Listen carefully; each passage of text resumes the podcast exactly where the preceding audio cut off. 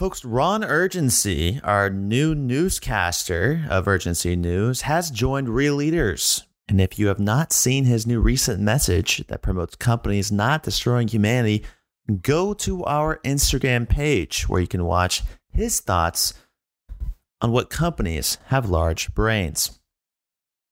If you're an organization with a large brain and you're an organization that is transforming lives, not destroying humanity, go online to realleaders.com and register your organization today. Also, we need 50 reviews by the end of August 31st. That deadline is fast approaching. And if you have not left a review yet, I need you all on Apple Podcasts to go to all episodes or show more episodes, scroll all the way down, all the way down to the bottom, and write a review with a nice title, little description, and a one to five star review to let others know what to expect when they land on this channel. Folks, what do you know about agriculture? You want to change the world, start with agriculture. What do you know about the soils? What do you know about the harvest cycles? How many do we have left? What do you know about traditional agriculture compared to modern day industrial agriculture? Folks, Ethan Steinberg set off with his co founders across the middle America to speak with business owners, farmers, and ask them can we plant a couple trees here? And can we measure how it's doing? We think it's going to sequester the carbon. We think the nutrients the trees are going to provide are going to produce more yields, more crops. And we think the bugs that's going to bring are going to fight off the ones that you're using pesticides for already. It's also going to provide shade to your cattle. It's going to do a lot of things that our old ancestors used to do in the first place. So if you're one of those people like me that know nothing about agroforestry, this is the podcast for you. Enjoy.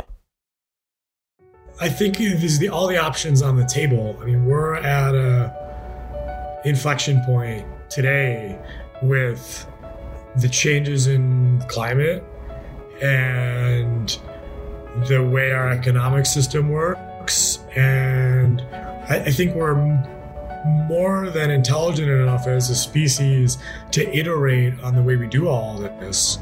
Uh, there, there's no reason to say just because we've done it one way for the last 50 years, it has to remain that way when it's clear that there are there are externalities.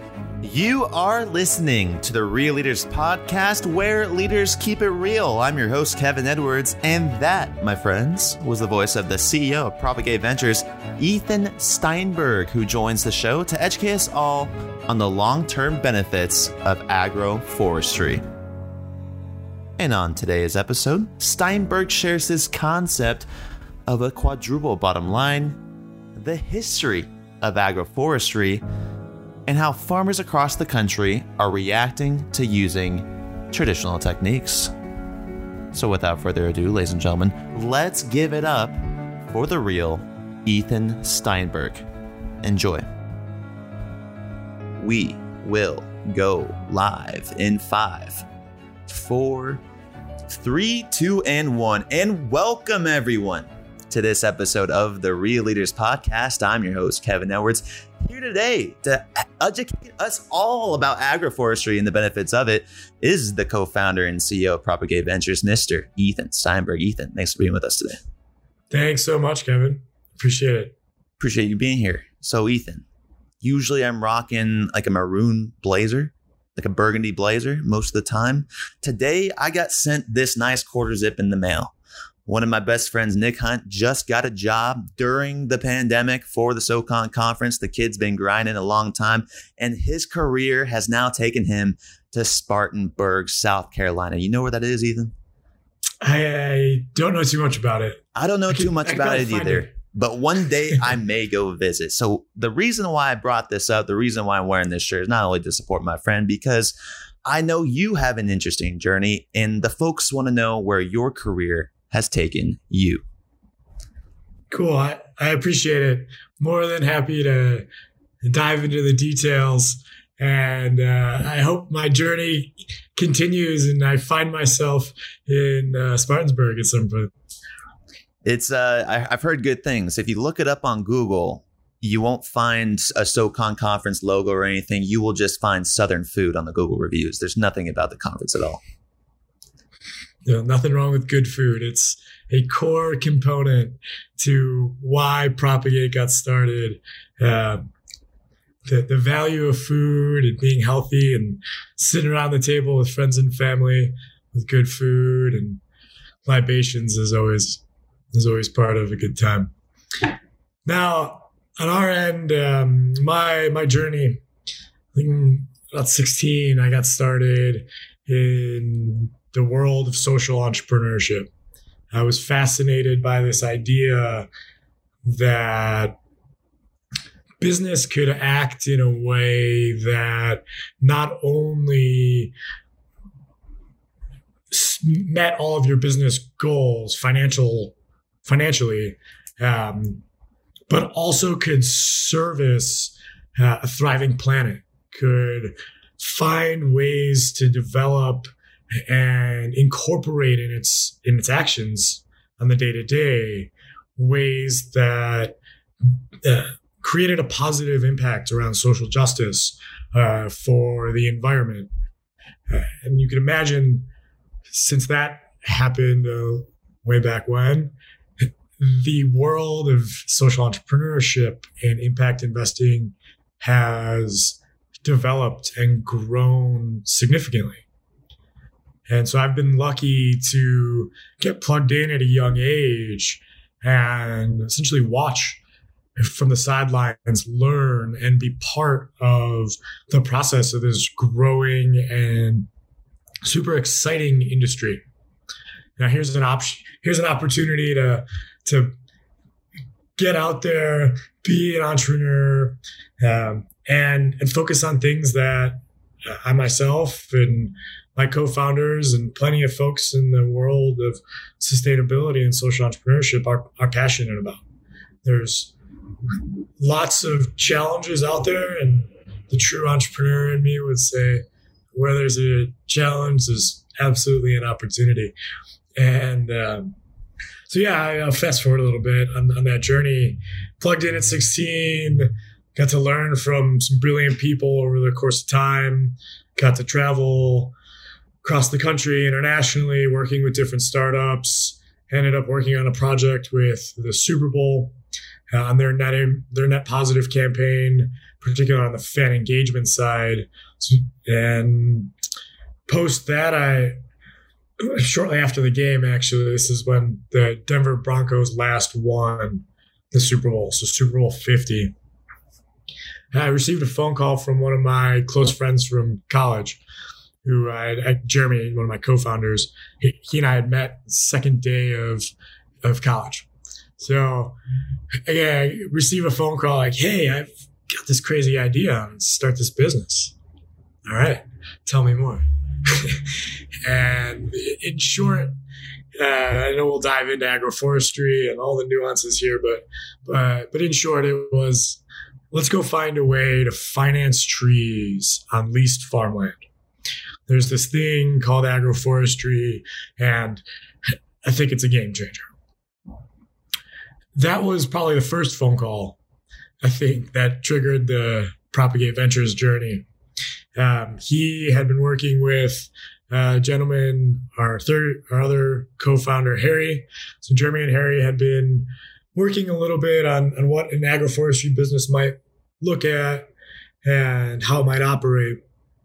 And um, from there, we got in a car and drove around the country, spoke with any and all the farmers that would sit down with us, um, trying to learn.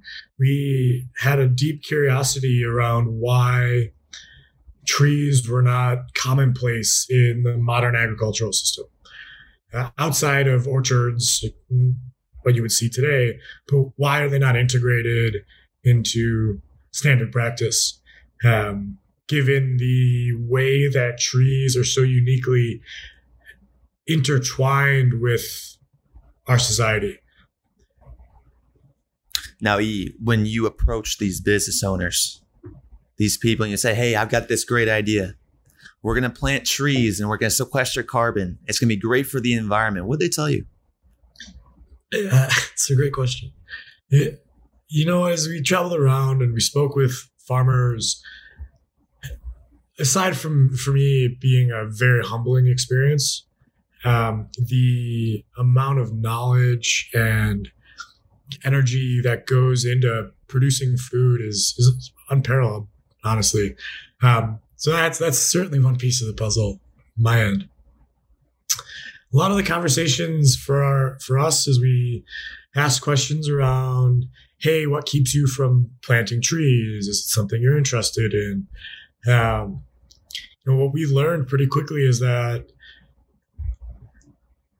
economics are a core component to this that we really need to get some detailed understanding around how we can increase profitability and how trees can act as a tool to increase cash flows and really deliver the financial s- stability of a farm operation. And so many of the farmers we sat down with and had these conversations with, we were, we were talking about what are the numbers behind this? And it became very clear to us that if one of the things we could do to steward uh, the agroforestry industry, if you will, was to create some transparency and clar- clarity around economic insights uh, so that those getting involved in sustainable agriculture and in agriculture more broadly had the tools and resources they needed to confidently make decisions. Now, explain to our audience that are learning about agroforestry and its benefits to soil that helps with the longevity of in a farming operation. Explain to them uh, what it does to the soil and what the return on investment would be for a, let's say, uh, someone who grows uh, barley or maize. Sure. Uh, yeah, short of brushing it off and just saying trees are great. um, what you what you have with trees is they have permanent root systems. So they those root systems go deeper into the soil, which means they pull nutrients up to topsoil. That includes things like water, nitrogen, phosphorus, etc. One of the other brilliant things that a tree does is it sequesters carbon out of the atmosphere and puts it into the soil. Basically, tree turns carbon into a couple things. Uh, its trunks and branches, which um, I heard uh, Tom Chi speak at one point, and he said a tree is basically crystallized carbon, which I've always enjoyed hearing. Um, so it's trunks and branches. That's what you can see above ground. Carbon pulled out of the atmosphere, turned into something that photosynthesizes. Um, now, below ground, what basically happens is that carbon moves through the tree into the roots uh, something called root exudates. So basically, carbon turned into sugars that the root systems pump out into the soil. And now those sugars feed microbial and fungal life in the soil. So, to your question about soil health, how do you increase soil health? It's you want a thriving ecosystem of life in the soil. Uh, it's known as the soil food web. So the, the more microbes and fungal interactions you have, the more life that's teeming in the in the soil, the the the better it is for the health of the soil, the more likely you're increasing things like water retention, uh, carbon retention in the soil, known as uh, tracked something soil organic matter. So so this is where like our team will geek out on this one. It's like you, you may have seen some of those photos online of somebody holding a handful of soil. Like one side just looks like a dusty sand. And the other side it's like this rich uh, dark, kind of looks like a slice of chocolate cake. What you want is the chocolate cake example. That's where you have soil that has a lot of organic matter and carbon. And carbon is one of the building blocks of life. So, what is the problem with erosion? Like, I've heard we have only 30 harvesting cycles left. We all may be aware of what happened in the Dust Bowl a long time sure. ago, uh, where people had to leave their lands. And it, it's a recurring pattern. It's happened throughout society time and time again. Uh, it's most likely going to happen again for a lot of different areas, depending on the soil. Now, what does this nitrogen and the fungi and the biodiversity of these organisms do for the longevity of that land? Yeah. The to my point earlier about permanent root systems that the trees have, um, any perennial crop has these. And so what you have is root systems that stay in the ground. That means they're building soil around those root systems as they grow deeper into the soil. One of the challenges that we face with monoculture based uh, annual crops. That's one crop, just to specify. Exactly. What so like one crop, you look out into the into the field and you just see the same thing for miles. Imagine driving through parts of the Corn. Midwest. Exactly. Corn, wheat, soy, hay. Um, it's common. It's common modern agriculture. Um, and one of the challenges with that is those are annual crops, meaning you plant them every year. And so those root systems are not permanent in the soil. So as it relates to erosion, there's there's less capacity in the soil, sort of like think of it as a binding function to keep that soil in place. And so what we're doing with different agricultural technologies today that are commonplace is we're tilling frequently. So you're, you're removing soil and that's increasing disturbance, which is uh, that life and those permanent root systems struggle to stay put because there's so much disturbance, which basically activate, it's an activator for erosion. And to relate this to one of the things our team loves to do is just go explore nature. And it's very rare where you walk in uh, a nature preserve, for example, and see one plant. There's a there's a depth of biodiversity. There's many different plants in every direction. And so to be able to mimic that in agriculture, because this is the place where, as a society, we're most actively working with the land to produce food.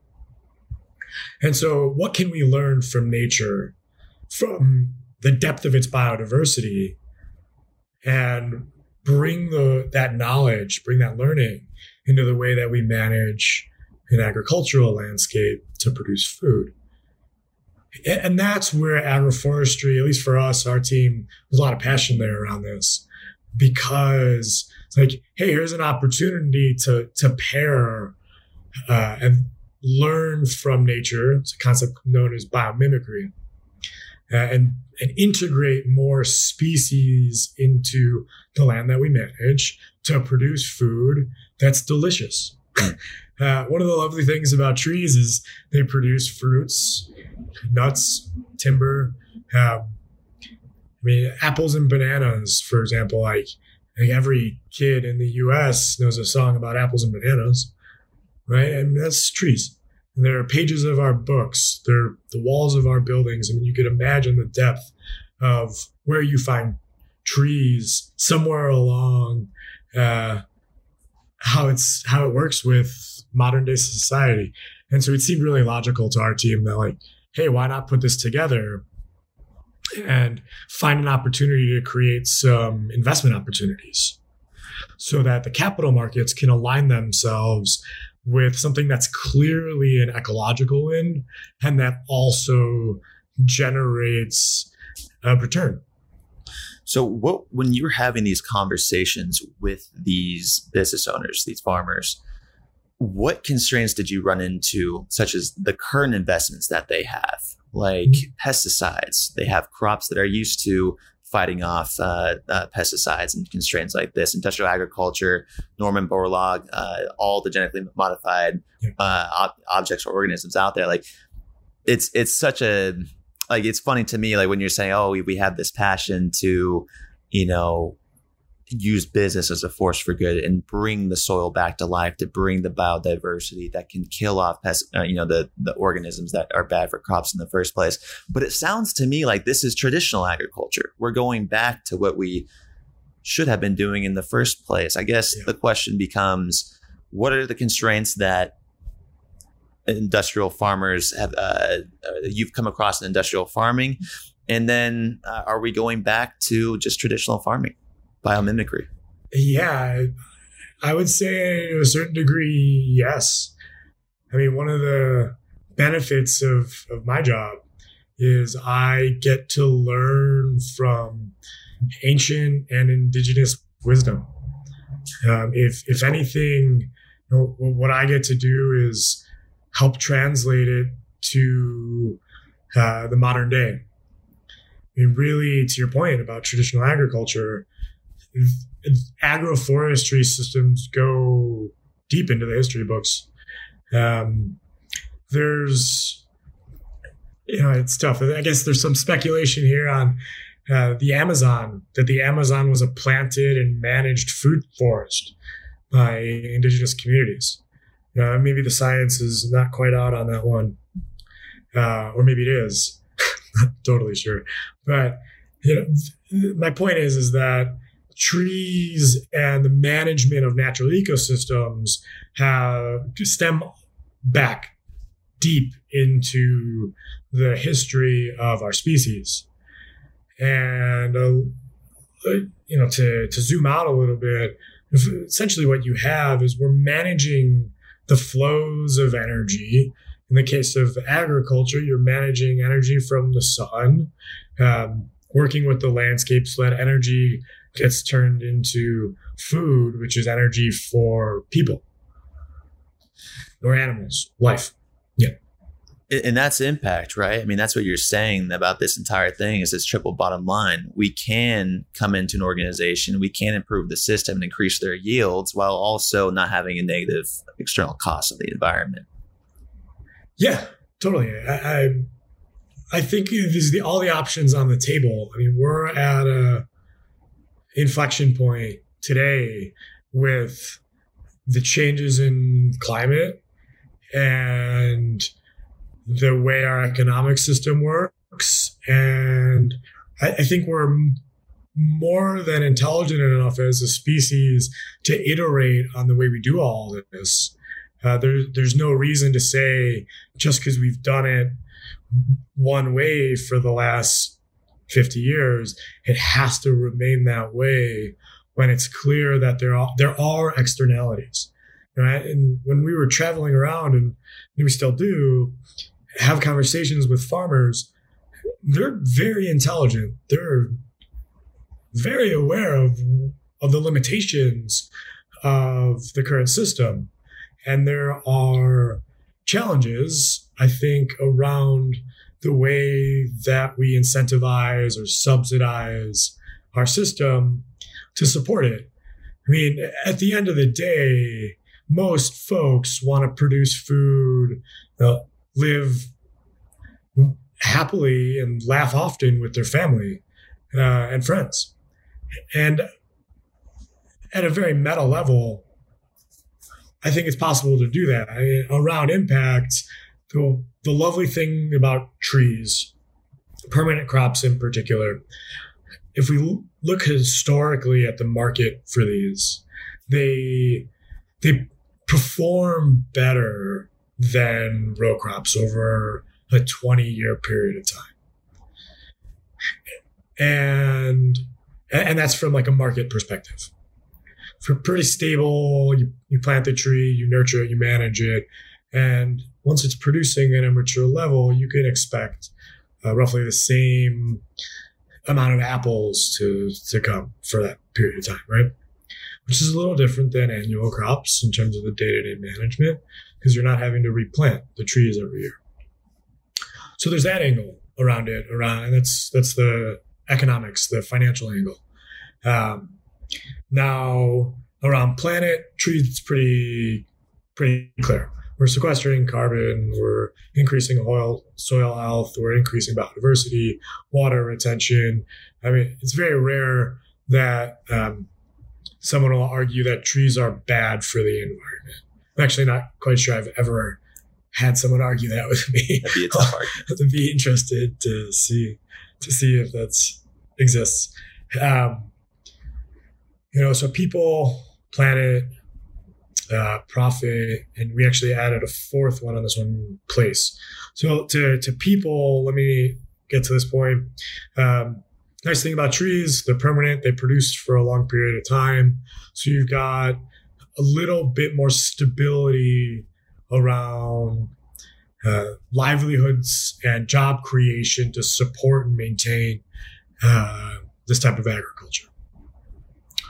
And on the the place side, so this was really important to our team. So generally, you have people, planet, profit.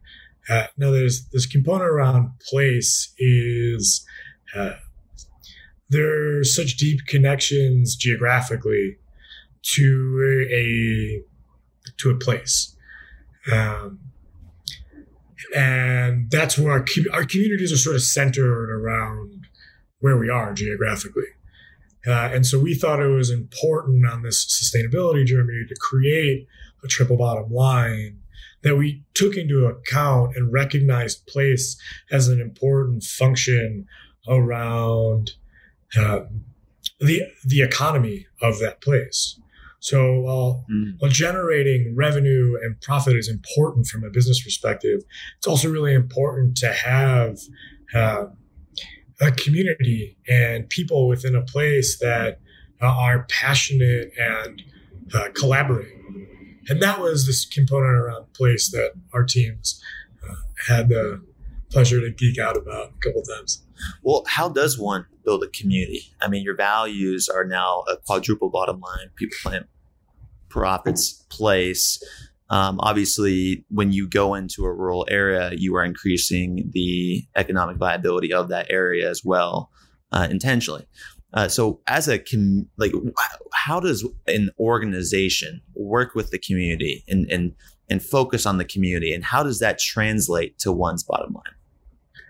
Yeah, you know, I, I think a lot in the world of impact and social entrepreneurship you hear often about bottom up approaches rather than top down. Um, and one of the ways that we approach this with full recognition that we do not have all the answers. It, it's just impossible for our, our, team to know everything. Um, I grew up outside of Chicago, so I have a lot of context of that place. So I grew up. It's always my backyard. Um, to give you an example, I did not grow up in Argentina.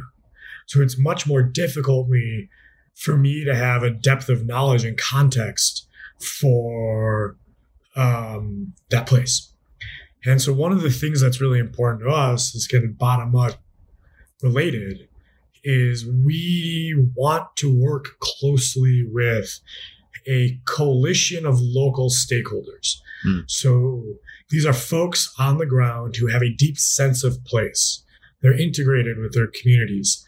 Uh, they're they're respected leaders in their own right, and to be able to more effectively collaborate with them, the way that we like to approach it is if we can be helpful providing tools and resources around agroforestry that make um, their journey and their their leadership and their day to day more effective and makes it easier to utilize agroforestry, then that's a role that we want to play, built off of the knowledge uh, and working directly with those that hold the knowledge in a specific place. So, you know, it's like rare for us to just show up and be like, hey, we've got all the answers, buy our products, um, rather than build a coalition locally. Right. Now, y- your organization heavily relies on analytics and measurements. How do you measure something like this? How do you measure relationships in the community and that impact on your bottom line? Or yeah. can you? I'd like to think so. Um, carefully, I guess. Um, you know, it's short of having like a whole model behind this. I mean, one of the easy ways to go about it is when you're speaking with and working with people. Is it is it fun? Is it is it energizing? Do people smile or do they frown? Um, I I know that's not an equation, but it's it's certainly a factor and so we want to work with people that are happy to work with us. We do not want to be a burden, put it that way. Um, we do track a lot of information on the analytics front. Uh, so our analytics and project development platform for agroforestry, we look directly at costs, revenues, yield projections, labor assumptions, and a lot of these are the economic insights that help create confidence for somebody managing an agroforestry system or thinking about an agroforestry system, whether as a farmer or an investor, a landowner. And so there's that component on the analysis we look at. We also look at uh, some of the ecosystem services functions, carbon, water, uh, soil organic matter, etc. And you know, I think we're more actively thinking through how do we best measure social interactions because I, I think it goes much deeper than is somebody willing to make an introduction. Hmm. Um, and I mean, look, if you or anyone in the real leaders community has has thought more deeply about this, I would love to learn it's interesting. It's interesting take because it's just like the root systems too. You know, working together. You know, building a community, building a base uh, that provides the nutrients, and sometimes you can't track those. It's just interesting to me. Uh, now, as the CEO of an organization, you've talked a little bit about your values, but one value stuck out to me. And I don't even know if it's a value, maybe it's just a way of life. Was Geschido. I saw on your website, get you get your shit done. I love it. Now, what does that mean to you, and how do your organization or your employees apply that in their everyday tasks? yeah, Geschido is a very fun one. We um, we learned that from the guys over at the Unreasonable Institute, Uncharted. Now, um, super smart guys. Their team is really awesome, and it's just it's I think it's pretty simple. I mean, it's get your shit done, right? Um, but the the core concepts of this are like, don't be an asshole, don't bullshit your coworkers, and I apologize uh, for the the language. Um, but yeah, I mean, th- those are the core concepts. I mean, and there's stuff in there too. It's like we're more effective if we're going to have a meeting standing up or over food so why should we sit down for all our meetings? Like at a stuffy table. That's no fun. So to create a little bit of fun in the day to day. Um, but yeah, I mean, on a day to day, it's like it, like Geschido's not used as a mechanism to be like, oh, hey, let me call out my teammate. Um, it's more so an ethos around we have a culture around achieving our goals and staying focused and being efficient around what we do uh, and trying not to take on so much at once that we've sort of multitasked ourselves into oblivion. Um, for example, like if I have a colleague who asks for my support on something, then I'm going to support them, like to hop on a phone call. I'm going to be present on that call.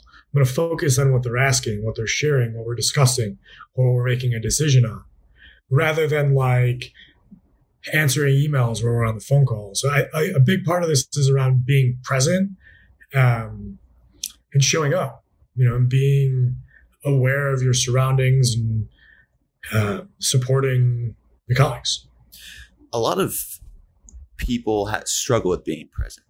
A lot of people struggle with being in the moment, being there for others, uh, getting flooded with everyday tasks. A lot of things going on uh, in the middle of a pandemic as well. What are some of the challenges and the struggles you and your co-founder have faced uh, when growing this organization? Share with our audience some of the struggles that you experience as CEO. Sure. That's a great question. You know, one of the things our team, the, the three of us who founded the business, we excel at building models. It's just like put us in front of an Excel sheet and we're off to the races. So that's been really valuable for us to to think strategically about the ways that we need to be intelligent and iterate on our business model and what inputs we need knowledge about to inform an educated decision. Hmm. I know that doesn't answer your question directly. Um, it's just a, I think a key point that's interesting here that's been valuable is like not being afraid to like turn the page and like dig in another layer deeper of the information um, and being able to open up honest conversations with each other of like hey i came across this piece of information and it terrifies me. How do we deal with it? I mean i think in a something that's important to us, some of our core values as a business is around staying curious always. And that drive for curiosity um, and taking ownership there are probably two really big ones that I think in my role, and I'm sure Jeremy and Harry would agree with me on this one, as founders of the business, is to be able to things break, and sometimes we get things wrong, and mistakes happen, and it's just the course of business, and being able to recognize like, hey guys, like I thought I had that right, and I didn't I was wrong. And it's had implications on, on the output of the business. And so I think there's one angle to recognize and take ownership of something. And then there's another opportunity to take action about it and to to ask when you need help. And I think some of those are the areas that it's been important for me um, to lean on my teammates and my co-founder when there are times that I'm scratching my head. Know, one of the one of the things that the three of us have been thinking actively about. Um, so we, we went through Techstars, went through Elemental Accelerator. In the world of tech, there's just always a discussion around recurring revenue. And in the world of agriculture, um, the concept of monthly recurring revenue or annual recurring revenue is a little odd because in agriculture you operate on you operate seasonally. So we've been geeking out on this thing like how do we do seasonal recurring revenue? Hmm. I mean, in the going model of like, I started having a conversation with some folks of like, how do we take the energy of the team across the season and think more strategically about what that means as an implication for our business.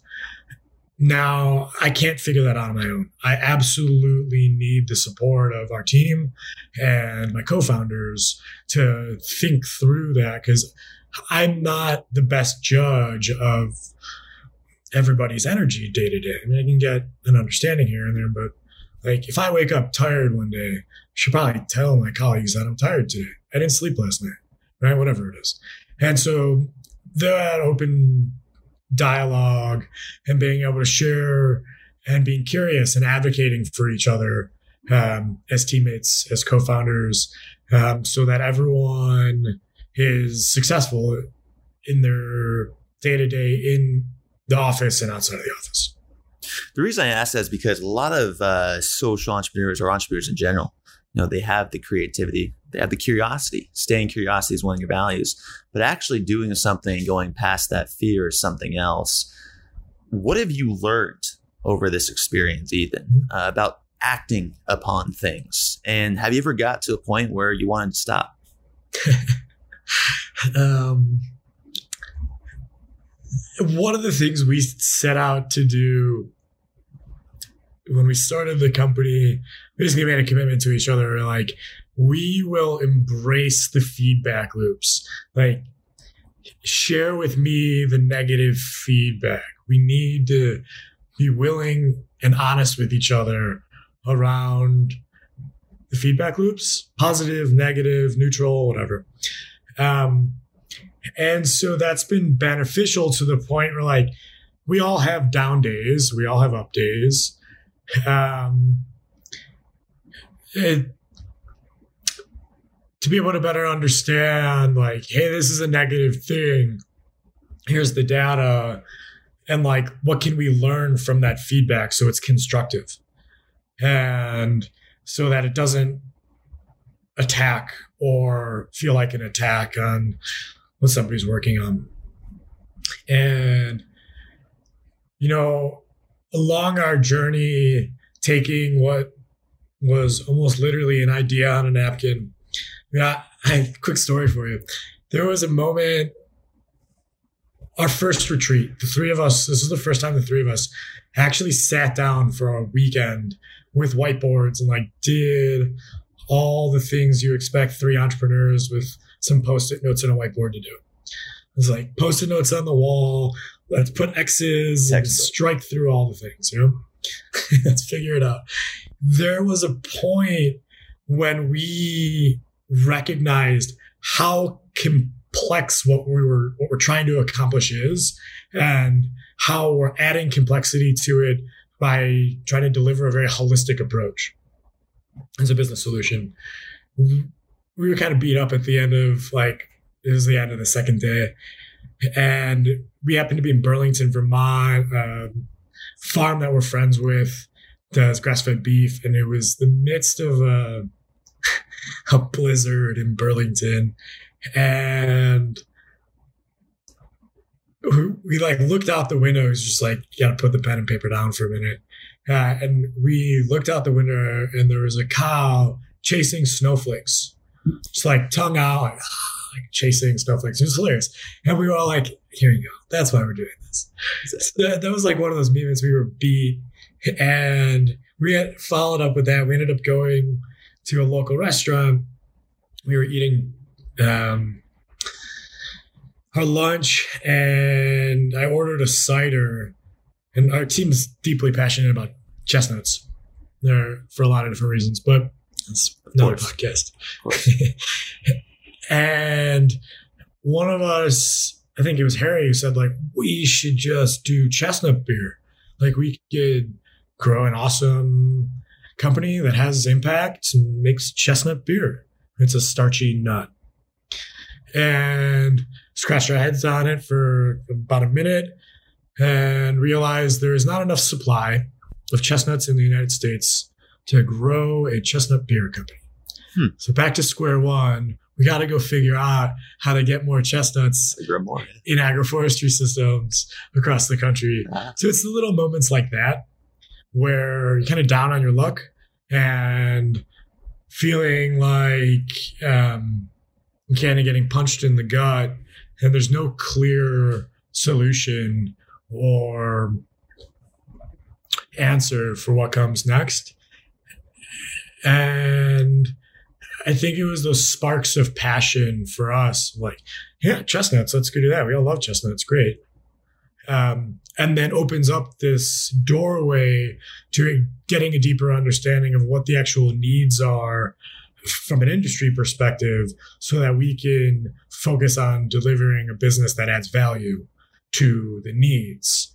Um, and it was it's reorienting in in that way and it's all driven by passion Okay, okay. So I see what you're doing here. So you're going across America planting trees, not just trees, chestnut trees, uh, to uh, get over that constraint of chestnuts to have your chestnut beer company. Smart move, Ethan. And we see this time and time again with companies like Patagonia, you know, who wanted uh, to create uh, organic clothing, and there weren't a lot of organic cotton suppliers out there. So what they do, they built more. They engaged with them. They went to the local communities. Uh, they became better partners. They cut their non-organic uh, cotton supply chains, and they grew one of the most authentic brands in the world. Or like Blue Apron, we had Matthew Wadiak on. He is now using Cook's Venture uh, to uh, have uh, to do regenerative farming as well uh, to create healthier cattle because they didn't have them for their products, a constraint. So I see where you're going there, Ethan. Now, all these examples have in common the quadruple bottom line, the people, planet, profits, and now the place. So to you, Ethan Steinberg, after all of this talking today on this 43 minute episode of the Real Leaders podcast, what is your definition of a real leader? Oh man, it's a loaded question, Kevin. Stay loaded. Yeah, yeah. Um, you know, a lot of the leaders that I admire, um, I think they act in a very genuine way. They're authentic and honest.